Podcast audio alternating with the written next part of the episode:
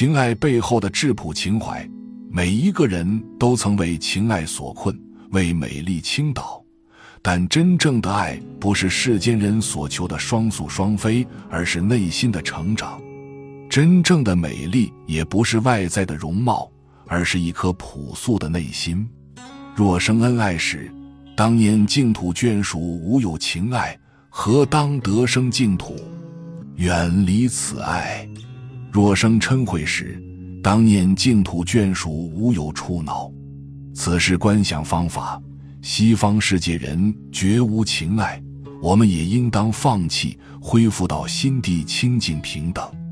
面色表示怒容者谓之嗔，心内不高兴不表现于外者谓之恚。比较有修养者，喜怒不形于色。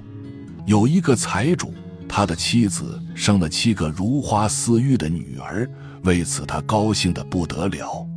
每当有客人来访，他都会叫出女儿展示一番，而每一位来访的客人也都会对他花容月貌的女儿赞不绝口。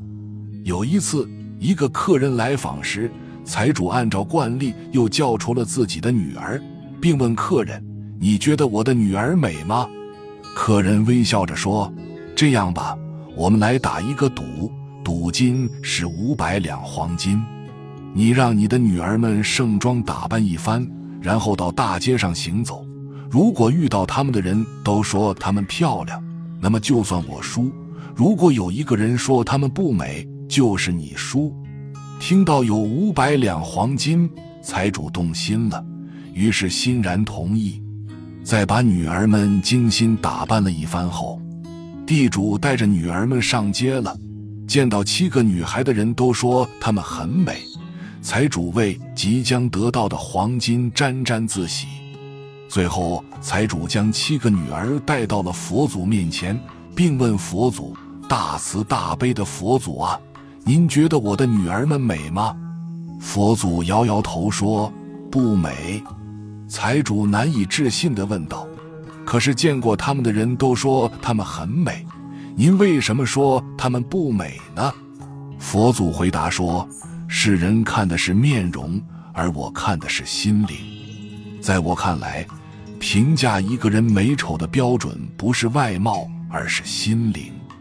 如果一个人能不贪钱财，不说恶言，不起邪念，才是真正的美。财主听后灰溜溜的走了。其实和财主打赌的客人是佛祖的弟子。让财主到佛祖这里来是他安排的最后一站。评价一个人美丑的标准不是外貌，而是心灵。但是很多人喜欢以貌取人，而忽略了内心。其实，只有纯洁的心灵才是真正的美。只有美丽的外表，没有美丽的心灵的人，就算有再多的知识，知识也只能成为装饰品。正如大哲学家弗朗西斯。培根曾做过的比喻，美德好比宝石，它在朴素的背景衬托下反而更显美丽。本集就到这儿了，感谢您的收听，喜欢请订阅关注主播，主页有更多精彩内容。